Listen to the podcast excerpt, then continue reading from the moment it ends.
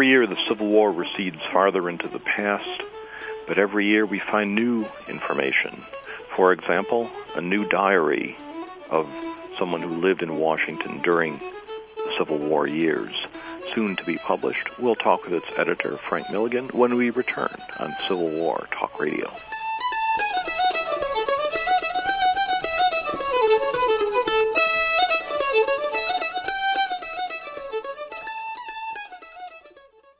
In the great scheme of things, a minute isn't all that much, unless you happen to have a stroke.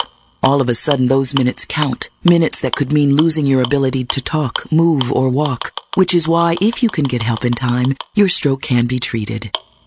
The warning signs of a stroke include sudden numbness or weakness of the face. If you experience this, call 911 immediately. Visit strokeassociation.org or call 1-888-4-STROKE today. A public service announcement from the American Stroke Association and the Ad Council.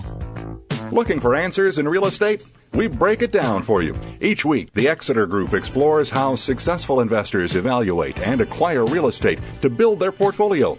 From financing tips, tax and accounting strategies, and advice on how to control risk.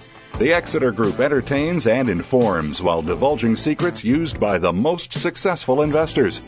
Tune in to the Exeter Group every Monday at 12 p.m. Pacific, 3 p.m. Eastern on World Talk Radio Studio A.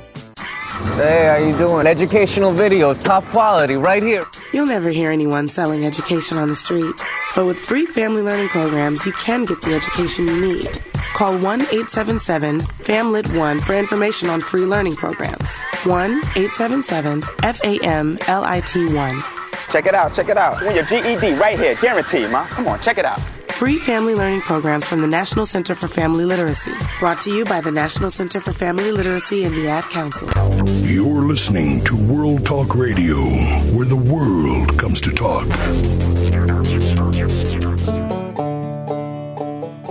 Welcome back to Civil War Talk Radio. I'm Jerry Prokopowicz, talking today with Frank Milligan, director of the President Lincoln's Cottage at the Soldiers' Home.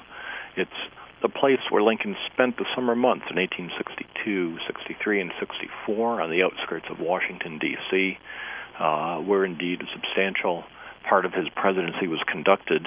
It's a place that was lost to historical knowledge. Uh, people knew he'd gone there, but uh, the the facility itself fell into uh, other uses or disuse, and uh, from a historical point of view, lay neglected until the mid 1990s. Um, a number of people played a role in rediscovering the cottage. Uh, my colleague here at East Carolina University, David Long, was among those who uh, found it. Uh, who mentioned it to people at the Lincoln Forum uh, under the leadership of Harold Holzer and Frank Williams, who played a big role in uh, making it a project, uh, bringing it to national attention, bringing it to the attention uh, of, of uh, Dick Moe, head of the uh, National Trust for Historic Preservation.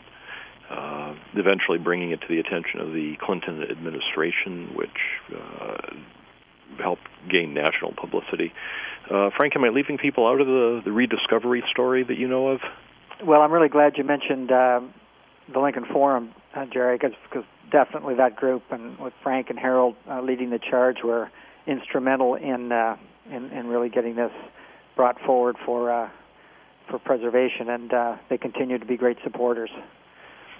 It, it's uh, uh, it, it is just a remarkable story how. Uh, how how this came to be, how it came back uh, uh, back into national attention.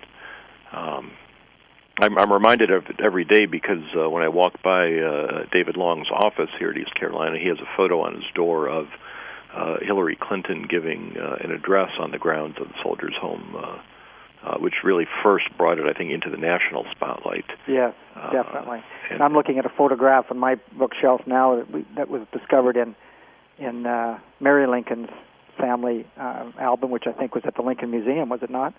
Uh, That's right. At one point, that said, you know, how dearly I loved the soldier's home. I think that was written uh, just a few months after the assassination, and uh, it's another aspect of the story that after Willie Lincoln's death, that the place really provided a place of grief, quiet grief, uh, for, for at least for Mary Lincoln, and you know, I think the president um, could not afford to to get away from business for too long, but certainly Mary Lincoln's year-long uh, grieving, much of that was done out here. Now, one thing about the photograph uh, that, that, I mentioned from, from one of the rededications in, in the 1990s is that there's a, a glorious big tree in the picture, and uh, there was a lot of talk about how this tree was there in Lincoln's day, and, and at the time when I was uh, at, at one point, I actually uh, was thinking about uh, the position you hold, uh, and I talked to Dick Moe about the directorship there. But I was at the Lincoln Museum at the time, and uh, for one reason or another, I, I'm back in academia, uh, instructing the youth of America in my own way. The uh, but the tree uh, ended up falling down shortly afterward. Yes, and uh, we we did have an analysis of the of the rings done, and it was uh, a post Lincoln tree. Yes, I, I remember that. It turned out uh, the it, it was almost a blessing in disguise because it, was, it saved, uh, saved you from interpreting. It was, and I'm looking out my window now on that location where that tree was, and I'm looking at new trees that uh, we've fortunately had the the uh, support of our lead donor, uh, Robert Smith, because of his support belief in Lincoln Cottage. We've brought in beautiful oak and maple trees from as far away as Georgia and, and uh, Pennsylvania to recreate the physical setting that the Lincolns had while they were here. It's it's a huge undertaking, and uh, thanks to that support, when the visitors come here, not only will they visit our galleries, which set the stage uh, wonderfully for their visit to the cottage, but they'll have a sense of. To get back to one of your questions, was what, why was this place? You know, what made it so special for the Lincolns? And that has to do with uh, really with the, with the whole outdoor setting and the, the wonderful trees and shade and and and whatnot. And we've recreated that. Uh, we're just now laying down the pathways uh, and the and the carriage routes with a material that looks just like the, the hard packed uh, dirt that would have been here. Uh, so it's really a different experience that people will get from the downtown museums. Uh, there'll be you know parking and wonderful shaded walks and picnic facilities. And really, I think it's an oasis. It, it remains an oasis within metropolitan DC today, just as it was an oasis outside of uh, outside of DC in Lincoln's time. the, really, the for the veterans, I believe, isn't there a golf course on the premises? There is a golf course. I've been known to lose a few golf balls there myself, Jerry. Excellent. Well, may, maybe uh, next time I'm out there, we can find a way to uh, uh, to, to shoot a quick ex- round. I think that's an excellent idea. I, I would certainly enjoy that. The uh, let, let me ask you. I, I mentioned uh, I was out there. I think 2002 or three. I guess 2002. Uh, when when the project was in its infancy, and there there was no director at the time. Um, sometime after that, uh, Peter Carmichael briefly served as director. Uh, I asked him on the show what happened. He didn't didn't really say, so I'm not going to press anybody about that. But he, he was there a few months. I think, uh, like you, he really felt that he wanted to be in the classroom. I, I think that that may have been the, the case. I, I know uh, when, when I talked to, to, to Dick, to Dick Moe, uh, about doing uh, the, the job that you're doing, uh, it became clear that, that fundraising has to be a big element of it. Yes, and uh, I'm sure you must spend a fair amount of your time doing that. I do, but you know what? It's fun to, to it's fun to sell Lincoln, and uh, you know people are just so interested in him and this story that if uh, you know if you got to fundraise uh, as part of your job, which I have to do, I, I couldn't have a better story to pitch. That that is certainly true. Let me ask you, what, what were you doing before you came to the the, uh, the Lincoln Cottage? Well, I, I've been in museum uh, business um, for a while. I, I did the reverse of you. I started out in the classroom in college and and got into this. And uh, uh, I'm a Canadian, if, if uh, no one's guessed with the accent. But I've been in the states for a while. Uh, developed a, a new whaling museum on Nantucket, and then uh, this opportunity surfaced. And uh, I just I, at the time I, I remember I was reading. Uh, uh, Holzer's book on Cooper Union, and uh, I took that as a sign that um, that this was this was the next job. So I really enjoy working with our staff here, a great staff, to bring together the uh, the, the media and the exhibits and and the story for visitors, putting the whole package together.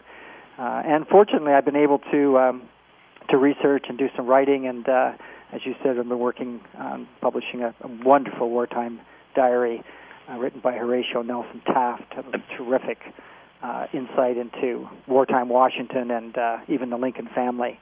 So. Uh, I, I want to ask you about that diary, but just one more question uh, regarding your own background, because I, I teach public history, and I'm always right. curious about people who go into uh, museum work. Uh, uh, nowadays, it's more and more common that people get a public history degree and go into the field, but uh, I, I didn't do it that way, and many people my generation uh, there there was no public history training. Right. Uh-huh. We just f- fell into it. What, what's your story? Well, they basically the same. I after I finished my masters, I, I got into museum education work in Canada, and then went on to do a, a doctorate in uh, American combined American Canadian intellectual history, and uh, uh, ta- accepted a teaching job, and then realized that it just wasn't for me, and then just continued to get into you know museum project work developing museums, and um, continuing with a, a real interest in the Civil War era, uh, and uh, so this was a, a perfect match for me.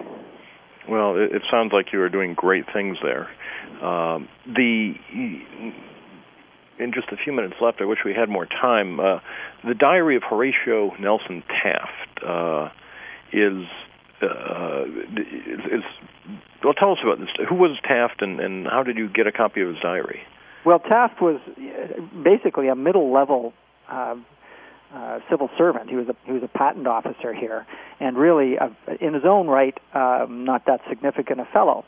Uh, but the diary he left uh, through 1861 through 1865 is just rich uh, with insight into into the, the war, into uh, you know, seen through a war Democrat's eye. Here's a man that was as equally comfortable in the in the Buchanan and Lincoln White Houses, and uh, uh, managed to keep his job when when the Republicans took over.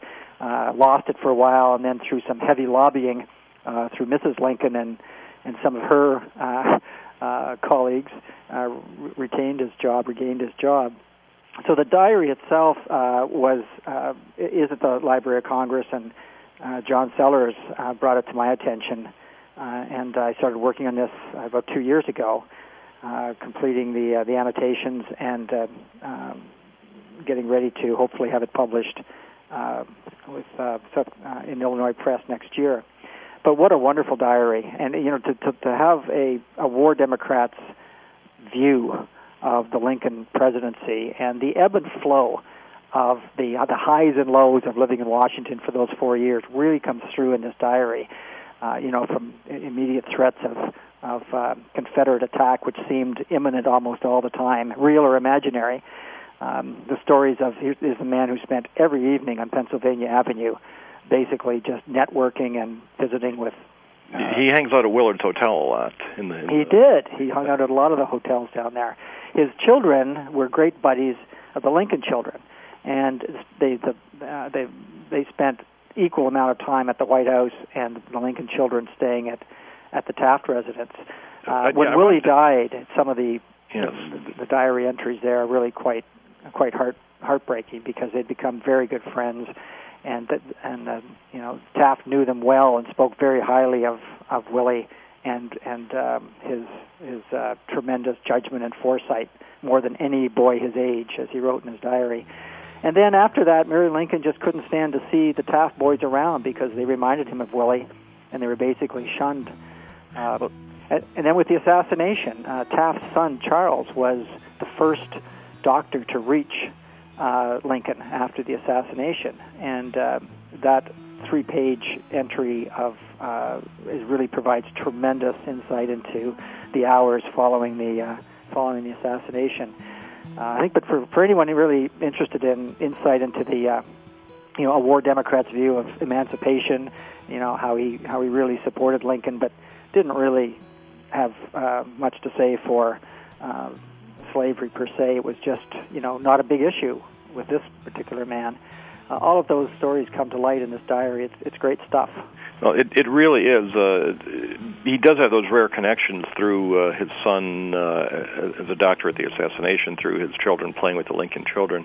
He's not just any mid-level functionary in Washington, but he's got right. A, and I think he thought of himself more highly than that, and so he decided to leave his legacy in his diary, and especially 1862 uh, it was just it's just really thorough and immensely insightful into not just in Washington but also in in the camps surrounding Virginia, north of the city, where this guy was from New York and loved to visit uh, the New York regimental camps. Well, I, you know, I think many of our listeners will be familiar with uh, the, the Rebel War Clerk's Diary, uh, the famous publication that gives insight into uh, what life was like in Richmond. And this, right? Uh, I, I am reading the uh, manuscript uh, of the diary right now, the uh, the typescript rather, with your annotations uh, uh, at John Seller's request uh, for publication, so we can get this out there and let the rest of the world see it. But you're not exaggerating; it really does give the atmosphere of wartime Washington in a remarkable way, and uh, it'll be uh, a very valuable addition when it comes out. Unfortunately, we are once again out of time here on Civil War Talk Radio. So, uh, Frank, I, I, do look forward uh, to coming out next time I'm in Washington to, to, seeing the soldiers home, and I know all our listeners will want to do the same thing. Thank you, Jerry. I've enjoyed this a lot. And again, just to remind your listeners, President Lincoln's Cottage opens February 19th, 2008. Buy your tickets online at www.lincolncottage.org. Pre-buy your tickets so you know that when you come here, you've got a spot. Um, and I, I, I can guarantee you'll learn something about Lincoln and enjoy your visit. Well, I, I've enjoyed our visit today. Frank, listeners, thank you for joining us on Civil War Talk Radio.